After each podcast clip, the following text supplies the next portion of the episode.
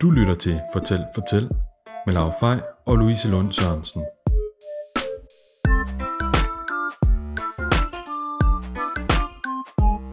Hej. Hej. Nu er vi i gang med anden afsnit med Mona, så hvis ikke du har hørt det første, så kan du skynde dig ind og høre det, så du kan lytte til det her lige bagefter. Ja, og i dag der vil vi tale om afdøde kontakt. Ja, og Laura og jeg vil komme med nogle af vores egne oplevelser på området, så lyt med og enjoy. Du ved vel godt, at der er mange, der tænker, at det her det er ikke rigtigt, eller det er noget fusk. Mm. Hvad, hvad tænker du om det? Jamen, altså, det jeg kan sige, det er, hvad har jeg præsteret i mit liv, og hvad repræsenterer jeg nu? Øh, nu har lytter jo også lyttet lidt til det her. Så, øh, så må jeg lade det op, være op til dem. Altså, jeg, kan ikke, øh, jeg vil ikke tvinge nogen til noget, jeg vil ikke overbevise nogen om noget, og jeg vil ikke bevise noget. Fordi det eneste, jeg kan sige til folk, det er, hvis I ikke har prøvet det, prøv det. Mm. Hvis du så ikke kan bruge det til noget fint, gå. Så er det det, så har du prøvet det. Men du kan bare ikke sige, at det ikke er okay, eller det er noget fusk, hvis du ikke har prøvet det.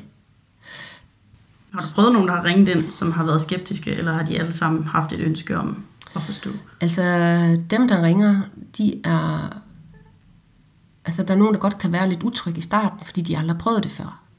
Og så, så siger de bare, at jeg har aldrig prøvet det før. Hvordan foregår det? Og så forklarer jeg, hvordan det foregår. Og de får ikke mere at vide, som de, end at de kan tåle. Og de skal bare øh, øh, sige fra, og så videre, så videre. Øhm, så faldt jeg tro med det samme. Men jeg tror, at jeg har en oplevelse af det, jeg har hørt. Jeg har også holdt foredrag og sådan noget. Mm. At jeg har bare en energi, som gør, at de bliver rolige. Og hvis jeg sådan tænker over min tid i politiet, men den ro, I ved jo godt. Altså, jeg tager et eksempel. Hvis man kommer ud til et uheld som politibetjent, og der er kæmpe uheld, så, så har vi nogle gange fået kritik for, at når politifolk de går ud af bilen, så går de stille og roligt ud af bilen og stiller sig og lige kigger. De har ikke travlt. Vi kan ikke have travlt. Fordi når der er sket en stor ulykke, så skal vi have overblik. Hvor mange ambulancer. Vi har mange data, og vi skal samle ind for at få den rette hjælp. For vi er godt klar over, at hvis der er fem biler, der for eksempel er stødt sammen, så kan vi ikke redde alle sammen.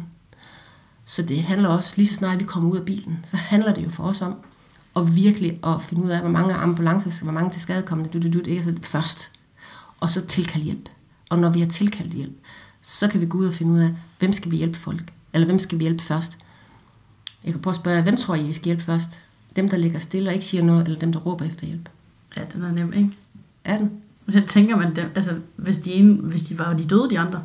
Det har jeg ikke sagt noget om. Og det de ved vi jo ikke. Jamen, jeg Nå. tænker, at dem, der Umiddelbart. råber højst, nej, dem vil jeg ikke tage. Jeg vil, fordi jeg tænker, at øh, hvis de kan råbe, så er de også i live. Lige præcis. Nå ja, det giver da egentlig god mening. Se. Se der, kan se der? Det er lidt sjovt. Jeres forskel. Prøv at forestille, hvordan I tænker. Ikke? Bare jer to. Ikke? Ja. Men alligevel kan I godt blive enige nu, ikke? Ja, ja. Når, vi, når du kommer med en forklaring, når de råber, at de er i live, og du sagde også, du sagde lige omvendt, jamen hvis han ligger der, er han sikkert død, så skal man løbe over til den, der er i live. Ja, det skulle godt, at man lige skulle tjekke, om de var døde. Men er det ikke pudsigt? Det Jo. viser bare, at selvom I, I to er nogle rigtig kærlige, gode piger, kvinder, unge kvinder, Ja. så tænker I alligevel forskelligt. Og hvad er mest rigtigt? Det kan I jo ikke vide, før man ligesom går lidt dybere. Som du siger, nu kommer du med en forklaring og siger, jamen, sådan, Nå ja, siger du så, det er da egentlig rigtigt. Ikke? Så bliver du lidt klogere. Og så kan det være omvendt nogle ting, som du kan forklare. Altså, og det er det, der er så ærligt og kærligt, at kan man rumme det, i stedet for at man så skal, du skal profilere det. Ah, jeg har ret. Haha, du er ikke særlig klog, var. altså, så den der, det der sammenspil, kan man sige, er jo vigtigt. Og det er det også med mig, med kunder. Fordi hvis jeg nu snakker med dig eller dig, altså en, altså hvis jeg to, øh, Louise og øh, Laura her, så er I forskellige. Så det vil sige, at jeg skal bruge et, et anderledes sprog til at være især. Mm. Og det er jeg dygtig til også. Det kan jeg gå ind og så finde det sprog, som passer ind til den kunde, jeg har. Men har du nogensinde været i en sammenhæng, hvor, altså for eksempel bare et, et middagsselskab eller et eller andet, hvor du har kunne mærke, at der er en, der bare virkelig har det dårligt og har brug for hjælp, hvor du føler sådan, at jeg er nødt til at gøre noget, men personen har jo egentlig ikke bedt om det. Ja, altså det kom... Nej, altså du mener sådan, ikke fysisk hjælp, vel? Nej, altså, altså sådan, altså ja, nej, aldrig. Det kunne aldrig finde på. Nej. Altså, jeg hjælper folk, der kommer og beder om hjælp. Okay, men skal er det ikke svært at forholde sig til, hvis du ved, at der er en person, der har det dårligt? Sådan, Nej, ikke det- nu, det har det været. Ja. Altså, jeg kom en gang kørende med børnens far ude på vejen, og så var der en bil, der lige var kørt galt, fordi der var stadigvæk, øh, hvad hedder det, jord sådan på en mark, hvor bilen var trillet rundt. Bare for at tage forskellen. Så der skynder jeg mig ud af bilen og råber til børnenes far, ring efter hjælp. Og så løber jeg, dyt, dyt, dyt, fordi jeg ved jo lige præcis, hvis der er blødning og sådan, hvordan skal jeg stoppe det, og først hjælper det. Og så kommer han også op, så han ringer efter hjælp, og så bliver vi jo selvfølgelig ved vedkommende, indtil at ambulancen kommer. Sådan har jeg oplevet mange situationer i mit liv, altså når jeg har haft fri fra arbejde. For jeg, jeg, har, jeg har også altid sådan en pocket mask i min taske, fordi hvis, jeg, hvis der kommer nogle... Det, og det er hjælp her nu. Det, det, det, er sådan, det ligger i mig, det vil jeg altid gøre. Men det er fysisk, og det er noget med at være død. Altså, han kan dø, hvis vi ikke går ud og hjælper ham. Ikke? Der, der bliver jeg redderen, for der skal jeg redde det her liv, for jeg kan ikke, kan ikke køre fra det. Men hvis der er en, der har psykisk, der sidder for eksempel og har brug for hjælp, så er det noget andet. Jeg kan godt gå over og, med min energi, min kærlige energi, og, og det har jeg oplevet. Jeg har simpelthen oplevet for nylig en, der ringer til mig, øh, som siger, øh, kan du ikke lige ringe i morgen? Han, han bad, det var en mand, han bad mig om at ringe, øh, og når han hører det her, så vil han nok øh, grine af det. Øh, han bad mig om at, altså, han, han skrev øh, hans telefonnummer, og jeg ikke lige ville ringe ham op, og det gjorde jeg så. Og så skulle jeg lige, øh, om jeg ikke lige kunne ringe senere, fordi at, øh, han, han, ikke lige, han kunne ikke lige rumme der. Sådan. Så sagde jeg, jo, det kan jeg godt. Og, sådan. og så begyndte han at snakke lidt. Og så snakkede jeg lidt til ham, og så brød han helt sammen. Begyndte han at græde. Og så snakkede vi en hel time. Og det oplever jeg tit.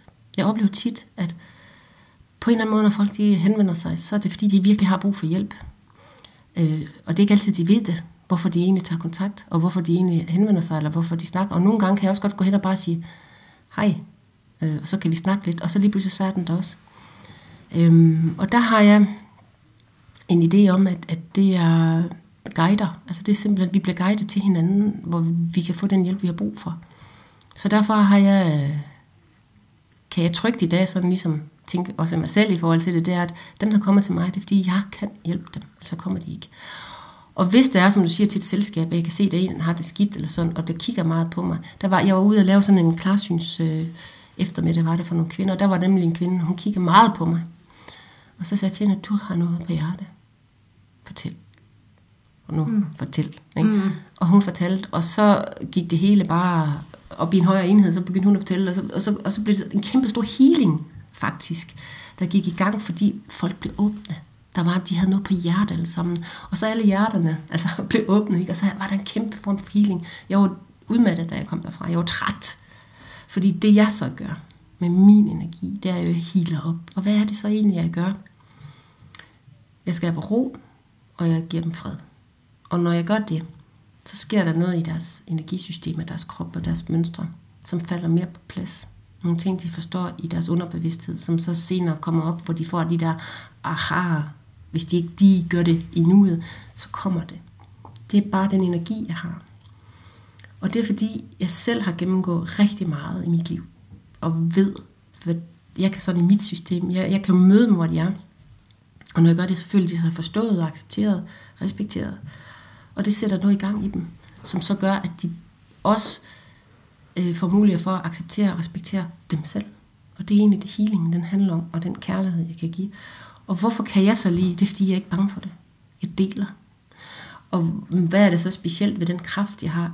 Ikke andet den er tillidsfuld. Og jeg har ikke nogen intention om at skade nogen som helst. Jeg er hamløs. Så den der rene og klare, øh, og jeg, jeg skal selvfølgelig hele tiden træne det her.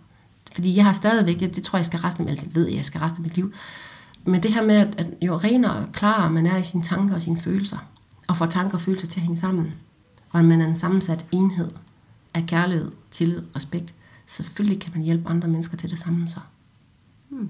Og det er også den kvalitet, man kan se her, hvis man skal ud til en klarsyn eller clairvoyant. Eller, altså det, jeg kan fortælle jer, det er sådan meget præcist, de klarsyne, clairvoyanter, afdøde kontakter, som lever af det på fuld time, de må være dygtige. Det er jeres parameter. Det er det, I kan se det ud fra. Så dem, der kan leve af det, de må være dygtige. Fordi der er folk, der søger dem, som vil have deres hjælp. Og fordi de får den hjælp, de har brug for, så kommer de igen, og så kan de leve af det. Det giver god mening. Mm. 100 procent. Altså, jeg tænker stadigvæk, det, sådan, det er meget spændende det der med afdøde kontakt, og det mm. havde du været lidt inde på. Hvordan, hvordan er sådan en oplevelse? Jamen den er, altså nu har jeg jo selv kontakt med min egen afdøde. Og for mig har det været naturligt, altså, at, altså jeg kan godt fortælle, at min far døde, da jeg var 12. og det har, derfor ved jeg noget om afdøde kontakt. Det var min træning, at min egen far døde, kan man sige. Øhm, så jeg skulle øve mig i at få kontakt med ham. Og det er anderledes, fordi, men hans energi er den samme. Det er ligesom, hvis du tænker på, I tænker på hinanden i jer, hver jeres rum, men når du tænker, I tænker på hinanden, så får I en eller anden følelse af den person.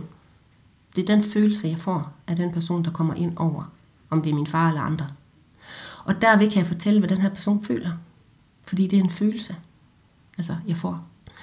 Og så kan den her afdøde også vise mig nogle ting. Øhm, jeg havde en afdød kontakt, for eksempel, hvor der var en fanger fra Grønland, der viste mig noget guld. Øh, fordi jeg skulle fortælle den her unge pige, at øh, vi, kunne ikke rigtig, vi kunne ikke rigtig finde ud af, hvad det var for en afdød. Og så, så vi skal ligesom bevæge os ind på det.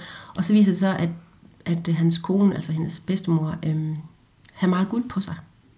Og så var der, så, og så kom ind, så var der sådan nogle andre ting. Det er sådan, så man sådan kan sådan bevæge sig ind, at man får fat i den rigtige afdøde, så man er sikker på, at det er det match, og så kommer budskaberen så. Så, så afdøde kontakt, øh, jeg husker også første gang, øh, jeg fik en anden en, jeg var til sådan en, en seance med en, en klaverant. Det var inden jeg ville, jeg ville ikke rigtig arbejde i det felt med en afdød kontakt, fordi min far var død jo.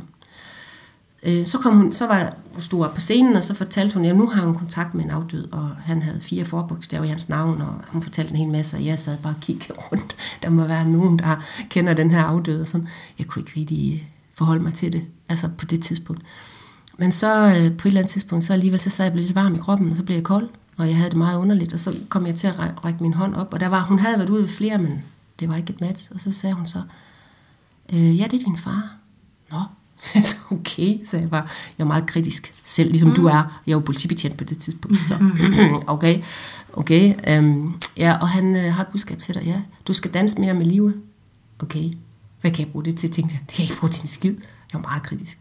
Så opsøgte jeg hende alligevel senere, hende her. Og så kan jeg huske, at jeg ude ved hende, og så siger hun, ja, nu er din mormor her, og, og hun har også noget budskab til mig, så sagde jeg til hende, ved du hvad, nu skulle du ikke sidde for mig til at tude her, det gider jeg ikke betale penge for. Mm. og så gik jeg. Men kunne du ikke selv mærke dem på det her tidspunkt? Nej, ikke på det tidspunkt, fordi det var klart, det var min far. Det var jo alt for tæt på. Men så kom jeg hjem i mit eget hjem om natten, efter jeg var ude at besøge hende. Og så, øh, jeg så sådan et stort soveværelse, døren var altid åben. Så da jeg gik i seng om aftenen, så smækkede døren. Og så tænkte jeg, at det var det utroligt, at jeg var gennemtræk. Så jeg var lige ude og kigge, om der var nogle vinduer, der var lukket. Så, for jeg har, jeg har aldrig været bange af mig jo. Så åbnede jeg døren igen, for jeg skal ikke have døren lukket. Og så, så skete det ikke engang mere. Jeg tænkte, det var godt nok pussy. Så kunne jeg godt mærke det. Og så begyndte jeg at mærke, at der var nogen i rummet. Så tænkte jeg, det er spooky. Så åbnede jeg den igen, og så lukkede den lige foran næsten af mig. Og så krøg jeg ind under dynen, og så tænkte jeg, det her, det var godt nok for mig. Og så ringede jeg til hende næste dag og skældte hende ud, hvad det var, jeg havde, mm. hvad hun havde puttet på mig, eller hvad kan man sige. Og så sagde hun egentlig bare, jamen du må komme over igen, så sagde jeg, jeg skal med mig over til dig igen. så sagde hun, øh, du skal bare sige, at det skulle væk så. Nå, okay. Men der begyndte den der afdøde kontakt med mig for alvor. Altså hvor jeg gik ind og fandt ud af, hvad handler det om, hvorfor skal man have afdød kontakt? Og der fandt jeg ud af, at, du er sjælekonnekte med din familie hernede på jorden, og det vil du være lige indtil den der, du selv dør, og så vil du selv være connectet med dine børn og børnebørn, fordi du er en form for hjælper i deres liv med den erfaring, som der nu er. Øh, øh, for eksempel min bedstefar har fået, ikke også? så bruger jeg hans erfaring. Han har kontakt til mig, og så nogle gange så lytter jeg til ham, og han kan vise mig noget, og jeg kan lytte til ham. Altså det, det er på meget forskellige vis, hvordan jeg bliver guidet. Øhm, og det er fordi, at det er sådan lidt mere fysisk, det er faktisk et lidt mere et større bevis, kan man sige, når man får afdød kontakt. Det er jo beviser, man kan se nogle ting, som kan, man kan genkende. Ikke? Så, så, så man kan sige, at afdød kontakt, det er sådan meget bevis. Altså det, det kan man godt bruge det til. Jeg har også øh, øh åndeskrift og sådan, altså egentlig, som øh, fra min forfædre er, som, som, som jeg på et tidspunkt vil komme ud med, men ikke lige nu. Hvad, er det? Unders- ja, underskrift, det er en, der sidder og skriver på et stykke papir nogle kruseduller, man faktisk ikke kan se, hvad der står, men når man så holder det op øh, foran spejlet, så, så kan man se, hvad der står. Okay. Ja. Øhm, nå, men, så det her afdøde kontakt, det er sådan meget sådan på bevis, øh, og også hvis man skal eftersøge personer, eller kat, eller dyr, eller et eller andet. Men, men sådan noget, altså klaverance og klarsyn, det er jo lidt på en lidt anderledes måde. Altså det, det, det er i nogle højere vibrationer, og, og det, det er en helt anden, det tror jeg også, I er ved at begynde at have en oplevelse mm. af nu, det er en anden måde at arbejde med mennesker på. Det kan være symbolik, for eksempel i psyken. Og det kan være, fordi så snart så bygger vi bro til sjælen, og så kommer noget mere sjælsmateriale ind i mennesket, sådan så det kan hele sig selv op, hvis det giver Men mening. altså, vil alle kunne en eller anden måde arbejde med sig selv, så de kan få noget afdøde kontakt? Ja, Så jeg vil godt kunne arbejde med mig selv, og så måske få fat i mine bedsteforældre. Ja. Altså, snakke med dem. ja. Det er min påstand. Vildt Hvordan? Jamen, jeg, jeg havde en uh, seance med en kvinde, der kom hjem til mig, som uh, ikke kunne det der endnu.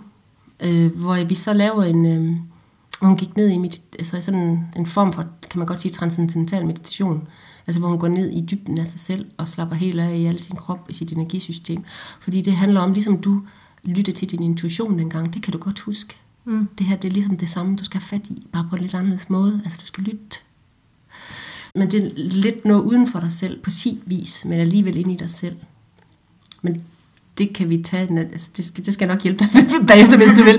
Men, men, øh, og så snakker vi om nogle situationer, og så får hun ligesom fat i ånden i den her afdøde, sjæl og ånd i den her afdøde. Og når, når hun kan mærke den energi, der er anderledes, det er min far. Og så siger jeg, hvad siger, eller mor, hvad det nu er, hvad siger den afdøde til dig?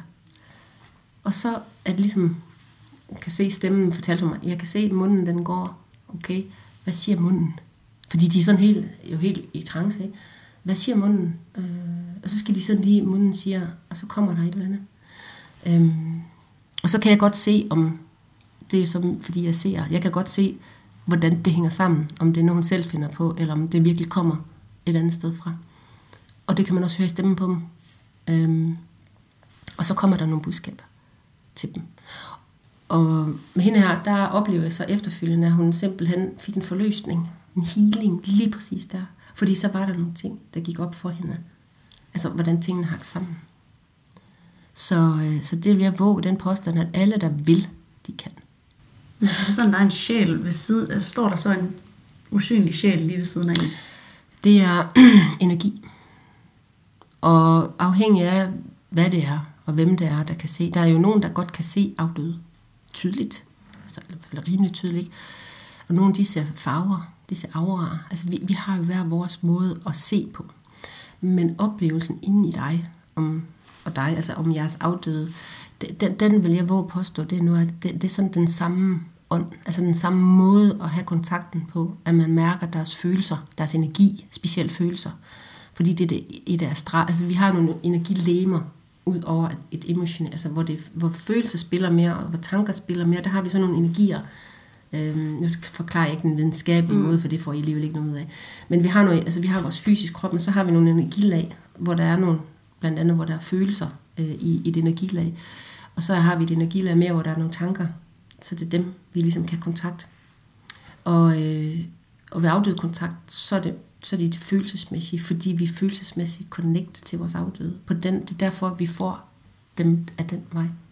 Vi, jeg kan ikke opleve, at jo, jeg kan godt trække dem ned med tankerne, men jeg vil stadigvæk skulle kunne føle dem, før at jeg kan få kontakten og give budskaberne videre til dem, der skal have dem. Behøves det være familie, eller kan det også godt være venner? Det kan også godt være venner, men som jeg oplever det, skal der være en følelsesmæssig kontakt, i hvert fald i mit felt, når jeg arbejder med det. Hvis jeg skal have afdøde på en anderledes måde, så kan jeg ikke føle dem. Øh, Jeg kan godt have nogle, øh, få nogle øh, billeder, altså øh, nogle tanker, men så vil jeg ikke øh, kunne give budskab på samme måde, fordi det er jo følelsen af savn, kærlighed, og det som tiltrækker de afdøde, når de har nogle budskaber til de mennesker, som de gerne vil hjælpe. Det er følelser, og det emotionelle. Så, øhm, og det er det, der også får dem til at, at ville komme tilbage og hjælpe. Det er følelsen af kærlighed, som trækker de afdøde til os, for at de gerne vil hjælpe os. Og det synes jeg faktisk er meget smukt, at jeg så kom i tanke om efterfølgende, mm. efter jeg sådan accepterer min fars død, fordi det er jo det, jeg skulle. Jeg skulle acceptere, at min far var død, inden jeg kunne have afdød kontakt med ham. Mm. Egentlig. Altså, når vi taler om det her, så kommer man sådan til at tænke på sådan noget øhm, skæbne. Er, tror du, det hele det er bestemt? Jeg tror meget er bestemt. Altså jeg tror, altså jeg tror på, at vi er kommet, altså vi kommer ned som sjæl, er det min overbevisning, og så har vi fået en personlighed, øh, som vi så skal drage noget erfaring med sammen med. Og derfor har vi det udseende, vi har, og vi blev født af de forældre, vi gør sådan, fordi vores sjæl skal have nogle udfordringer, så sjælen kan udvikle sig og spille mere igennem os selv. Det er, derfor, det er sådan evolutionen, at vi bliver mere og mere sjælelige, altså når jeg sådan ser fremover i tid. Øh, fordi det er der, hvor kærligheden og det gode, dyderne, alt det, det kommer fra. Og det skal vi jo træne os som mennesker, blive til bedre mennesker. Bare sådan meget firkantet fortalt. Øhm, og på, jeg kan gå ind på sjæleniveau, og så kan jeg ligesom se, når du møder et menneske, hvorfor møder du det menneske på din sjæls vej? Altså, hvad er meningen? Og der er der det, som... Øh, der er nogle mennesker, der har større betydning for dig, og nogle, der har mindre betydning for dig, som vi kan kalde nogle ting. Og, øhm, og så kan man se, hvad, vej, hvad, hvad, hvad er der øh, af connection med det her øh, menneske? Er det en, du skal udvikle dig med, eller er det et kærlighedsforhold? Eller, altså, hvor er det henne på din udviklingsvej? Det er noget af det, jeg kan se. Så der er en mening med, at alle de for eksempel møder hinanden, at mig og Louise, vi har mødt Ja. hinanden. Okay. Det er det. Altid en mening, at vi mødes, og der er altid en mening med, at vi skal skilles. Okay. Mm. Og, det, og det, det, det værste er jo, når vi skal skilles. Det er ikke altid så sjovt. Og det tager lang tid at kan acceptere, hvis vi skal det som mennesker. Men jeg har en oplevelse af, at når vi får en større igen forståelse, øhm, hvorfor vi skal skilles, så er det lidt lettere. Mm. Også afdød. Hvorfor skulle min far dø? For eksempel. Da jeg sådan ligesom fandt ud af det, okay, så kan jeg bedre acceptere det. Men er det sådan, at du sidder nogle gange og taler med din familie? Altså, Altså min afdøde, afdøde familie? Altså taler, taler. Jamen altså, ja, altså, det gør jeg. Øhm, jeg sad og hyggede mig med min faster en dag på fjellet, mens jeg var i Norge. Jeg har været i Norge i tre år jo, for at rense mig ud. Altså er det Gå lidt i. Nej, hun er, hun Nå, lever. okay. ja. Nå, men så siger min faster, så, så snakker vi lidt om min bedstefar, og så, så sidder hun sådan og gætter. Ja, min, min far sagde også sådan, ved du hvad, faster, jeg er altså lidt træt af, hvad du siger din far. Jeg synes hellere, vi skal stille ind på bedstefar og høre, hvad han egentlig har at sige. det var lidt sjovt. Så jeg lå mig ned, og så stillede jeg ind på bedstefar og mærker hans energi. Og så, fordi min faster, hun var lidt skeptisk, øh, øh, du ved, hun er sådan lidt. Mm. Og så øh, fortalte jeg han så, hvad, hvad han viste mig, og hvad han fortalte, og sådan. Så blev der lidt stille derom. Så, og så lyttede hun egentlig bare, og så, så havde vi begge to sådan en glad følelse, fordi han var til stede. Altså hun kunne mærke ham, jeg kunne mærke ham, og, og han viste os nogle, nogle gode, kærlige ting. Nogle almindelige ting. Han gik ud på sit værksted og malede hans tivoli, og hvorfor han gjorde det. Han fortalte sådan om sig selv, og det beroligede på hende og jeg. Og det var en, i stedet for så, at min faster snakkede om, hvad hendes far plejer at gøre med min bedstefar, så havde skabt jeg jo egentlig et fælles rum, hvor jeg fortalte min faster, altså hvad min bedstefar fortalte og viste mig. Så er det sådan en helt anden oplevelse at være sammen med en afdød. Mm. Altså vi fik en helt anden oplevelse sammen, også min faster og jeg. Det er fantastisk. Altså det kan godt være, det lyder lidt spooky, men kan I forstå, hvad jeg mener? Ja, ja, Jeg tænker sådan på en gang, øh, jeg var på højskole. Jeg var sikker på, at det var en drøm, eller jeg følte virkelig, at det var en, en drøm. Men jeg, det var simpelthen så kraftig en følelse af, at jeg følte, at en afdød faktisk stod ved siden af min seng. Der var ikke rigtig andet end det, men jeg havde virkelig en følelse af, at det her menneske stod lige ved siden af min seng. Mm. Og det var så surrealistisk, fordi det føltes så virkelig, men det har bare været en drøm, tænker jeg. Men tænker du, at det så kan have været noget andet end en drøm? Ja, det tænker jeg faktisk. Øhm, altså, som jeg oplevede umiddelbart, så var den afdød, og det var, øh, øh, fordi du skulle fange op, at der findes mere mellem himmel og jord. Det var en visning af det. Mm. Det var din oplevelse, det var det, den skulle handle om. Det er det, jeg får til dig om det. Ja, fordi det, det var virkelig sådan Mm. meget ekstrem Mm. følelse. Og det behøver ikke at kun, og, og, og, altså det kan være, at det som jeg oplever, så er det budskabet Mm. nummer. Ja. Fordi altså, det tager tid at acceptere, at man kan have sådan nogle virkelighedsoplevelser. Fordi hvis der er nogen, du har fortalt om det for 10 år siden, så skulle du nok indlægges på psyk eller et eller andet. Ikke? Fordi man tør jo næsten ikke at sige. Og jeg vil også sige, som, hvis man er skizofren, eller man høre tanker, eller sådan, altså det, det, jeg har en bøn om, at man går lige ind og finder ud af med vores øjne, altså klarsyne, og finder ud af, hvad, er der noget galt med det her menneske, eller skal det absolut have medicin, altså, du, altså diagnoser, altså jeg, jeg, jeg er imod diagnoser på den måde, at man stiller dem for hurtigt. Altså man skulle ligesom, måske ligesom lige prøve at gå ind og så Øh, kigge på sjæl, ånd og det her menneske, og ligesom se, jamen, hvad handler det her om? De stemmer. Er det, er det stemmer, stemmer, eller hvad? For jeg har altså haft nogle oplevelser, da jeg var leder i, øh, for et, øh, øh, hvad hedder det, opholdssted, hvor der var en af de unge, der havde en diagnose, mm, hvor han så ting, hvor jeg måtte berolige ham gang på gang, men fordi det var i systemet, så kan jeg ikke gå ind og arbejde øh, med de unge på den måde, jeg kan. Mm. Der måtte jeg jo bare acceptere, at han så de ting, og så berolige ham. Men han så faktisk de ting, og han så rigtigt. Og der vil jeg bare sige med det her, at der er jo faktisk nogle unge mennesker, som oplever sådan nogle ting, som får stillet nogle diagnoser på grund af det, og på baggrund af det, og får noget medicin for det, for at holde det nede. Og det er det, jeg er imod. Mm. Ikke, øh, altså, jeg kan ikke være imod diagnoser selvfølgelig, fordi det er også et værktøj, et, et, et redskab til systemet for at bruge, for at kategorisere. Sådan. Det ved jeg godt, så jeg vil ikke nedgøre det, absolut ikke.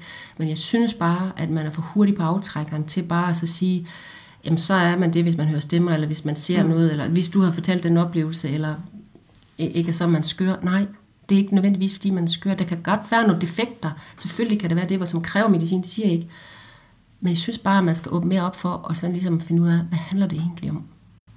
Men det, du fortæller med, at du har oplevet det, det minder mig om, at jeg kan huske den nat, øh, min mor døde. Så øh, da jeg sammen med mine søstre dagen efter, så fortæller min ene søster, at øh, hun vågnede op.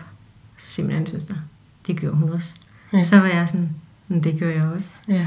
Og så er vi sådan, at det er et tilfælde, at jeg lige er vågnet, fordi mine forældre stod op om natten, fordi jeg får at vide, at de skulle komme på sygehuset. Nej, det er præcis eller... det samme, der skete med min far og min farfar. Altså, han rigtigt? skulle til en fest den aften, eller nat, hvor min farfar er døde. Men så var han sådan et, jeg føler ikke lige, at jeg skal drikke i dag. Så det betød, at han kunne køre ud og se, sige farvel til sin far. Fordi ja. at han jo så ikke havde drukket. Og han vågnede nemlig også dagen inden, eller dagen efter, jeg kan ikke lige huske det. Men præcis det klokslet, hvor han tog sin sidste vejrtrækning. Ja. Så sådan noget der, det er jo sådan noget, der er lidt vildt. Ja, og jeg sådan tænkt på, er der en sammenhæng? Eller, ja, altså? Jamen, det er det. Det er det, jeg mener, når man er knyttet bånd til mennesker, så kan man mærke dem, og så ved man oftest både før der sker noget med dem, og så når det sker med dem. Det, min bedstemor vidste altid, når der skete noget med en af os børnebørn. Min faster, hun ved altid, når der sker noget med mig, så ringer hun, Nå, hvad så?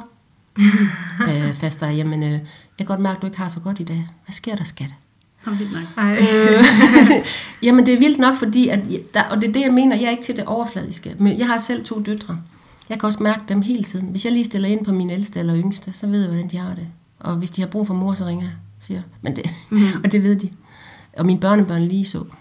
Og jeg har en oplevelse af, at altså, jeg bruger jo mit hjerte sammen med dem, og det, det giver tillid og, og tryghed. Øh, altså for i mit rum, der kan alt lade sig gøre jo. Altså, jeg sætter grænser selvfølgelig. Men, men, men, men de kan få lov til at udfolde sig og lege, og jeg, lege, jeg elsker at lege selv med mine børnebørn. Og det kan også godt være så lidt øh, underligt, men jeg oplever bare, at den glæde, der er ved det her, og kan um, arbejde det felt og gøre andre mennesker glade, det giver mig så meget glæde, at nogle gange så kan jeg opføre mig som en lille barn sammen med mine børnebørn, ikke? fordi jeg er bare så glad. Altså det, det, det kan være svært at forklare. Altså, så jeg er ikke sådan en stivsindet voksen, der tror, nu skal jeg være voksen. Så, nej, jeg leger, og det, det er nogle gange også, jeg tror, jeg bliver lidt misforstået. Fordi, hvad er du gang i? Jeg synes bare, det her det er skide skægt. Mm-hmm. Det er sjovt. Ikke?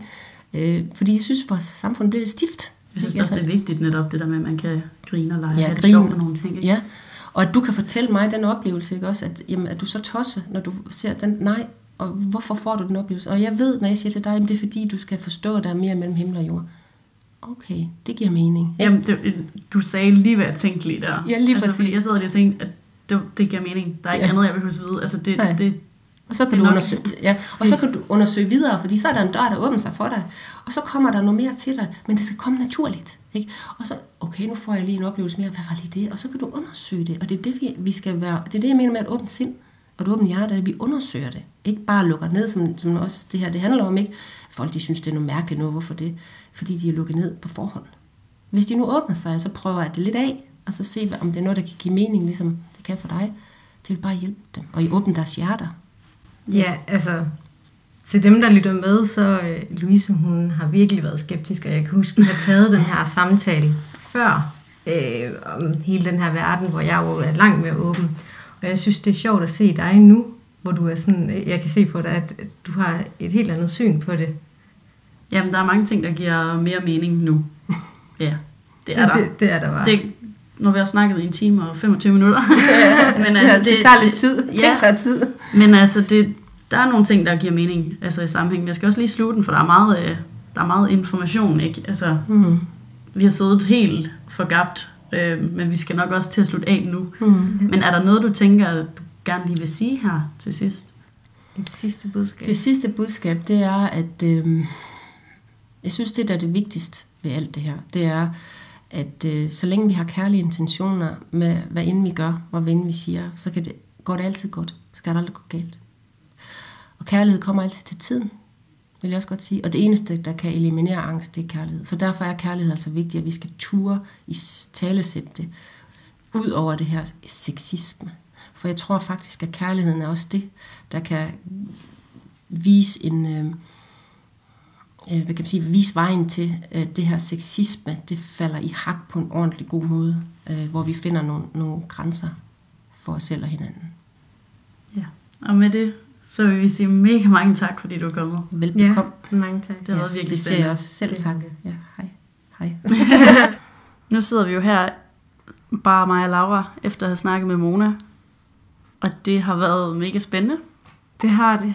Øhm, men det siger vi jo hver gang. Men altså, vi havde faktisk talt med Mona om, at vi ville prøve at have noget afdøde kontakt, eller prøve at være til session-agtig, øhm, mens vi en optog. session. Ja, Ja. en session, ja. Øhm, og det var hun ikke så vild med, at øh, vi skulle gøre. Øhm, og det har givet rigtig god mening nu, fordi vi, vi efter optagelserne, der sad vi og snakkede lidt om nogle ting. Og så lige pludselig, så, hvad skal man kalde det, hun zoomer ind på mig, og så bryder jeg bare sammen. Og det er ikke Øh, engang løgn. Og så åbnede vi op for nogle ting, og så, øh, uden jeg sådan rigtig sagde noget, så, øh, så sagde hun alle mulige ting til mig. Og det var eddermame vildt. Og det kunne bare ikke rigtig have været foregået over, altså med mikrofonen, fordi det er ikke det rum, altså der skal være en tillid, og der skal være, ja, det skal være helt frit for angst. Og der er bare for meget kontrol, tror jeg, forbundet med, at vi altså ved, at der bliver optaget. Så jeg Ja. tror, det er derfor rummet er bedre. Øh, Og det også, hænger også sammen med, at man ikke skal lave et, altså et show ud af det. Som, som øh, Mona sagde, at det skal ikke være underholdning, det her. når det er kærlighed. Det er kærlighed. Og det jeg i hvert fald har fået ud af det her, fordi jeg har jo lidt været den kritiske i det her, eller sådan haft lidt den rolle, ikke? Og det jeg sådan har fået ud af det, det er, at det hele er ikke så flyvsk, som man egentlig skulle tro, eller som jeg har tænkt, selvom at der har været, vi har talt længe, og det godt kan virke til ikke at have været så konkret, altid, så synes jeg alligevel, at det er nogle redskaber, det er nogle budskaber, som giver utrolig god mening, og arbejdet med sig selv. Altså, Ja, det handler om, at man faktisk skal arbejde med sig selv. Og det er jo også det, jeg har fået med nu. så det, det er meget mere håndgribeligt, end jeg lige havde troet. Og det er ikke så mystisk og sådan noget, som man Det tænker. er ikke så meget en glaskugle og i en eller anden øh, mørk hule -agtigt. Nej, Det, jeg synes faktisk, det giver mening. ja. Mm, ja. Jeg sidder, ja, jeg tror, jeg er sådan lidt øh, mundlam efter det her. Men vi vil lige lave den her lille efter, det her efterlydklip, fordi det havde vi lidt brug for. Og fordi det har været noget af en mundfuld, det her. Men det har været utrolig, utrolig lærerigt. Ja, ja kæmpe mundfuld. Og jeg, jeg, håber, I har givet at lytte med, og synes, det har været utrolig interessant, som vi har synes. Men øhm, nu vil Ja, ja, jeg heller ikke... Nå, jeg må lige tilføje ja. noget. Øhm, den der, det jeg lige oplevede der med Mona, altså sådan, det, det var ret vildt. Jeg har aldrig oplevet sådan noget før. Og jeg, jeg, kan ikke sådan helt forklare det, men det var ret vildt. og Jeg følte ikke, det var en person, der bare talte mig efter munden. Hun, hun sagde en masse ting, som, som hun ikke kunne vide. Hun, noget, jeg følte ud fra nogle episoder. Og nu sidder jeg sådan tilbage med sådan helt ondt i brystet, og og det, det, det, og det betyder jo så, at jeg skal arbejde med det her. Ja, og jeg sad på sidelinjen og kunne se det hele, og det hele var virkeligt, det hele var ægte, og det hele gav mening, Ja, og var faktisk brugbart. ja. Så Det jeg handler om- føler, at vi har lært noget. Ja, helt sikkert. Men ja, nu vil vi ikke trække den længere. Jeg Nej. har lyttet til en masse guf nu, så, så vi ses. Ha' det godt. Tak fordi I lyttede med. Ja, det er vi super glade for. Og husk, I kan altid gå ind og følge os på Facebook og Instagram ved at søge på Fortæl Fortæl. Og så vil vi lige sige mange tak til Asger Geismer for en super fed jingle, og tak til Magnus Høgh Damgaard for en flot speak, og tak til Emilie Mølgaard Gjelstrup for billedredigering.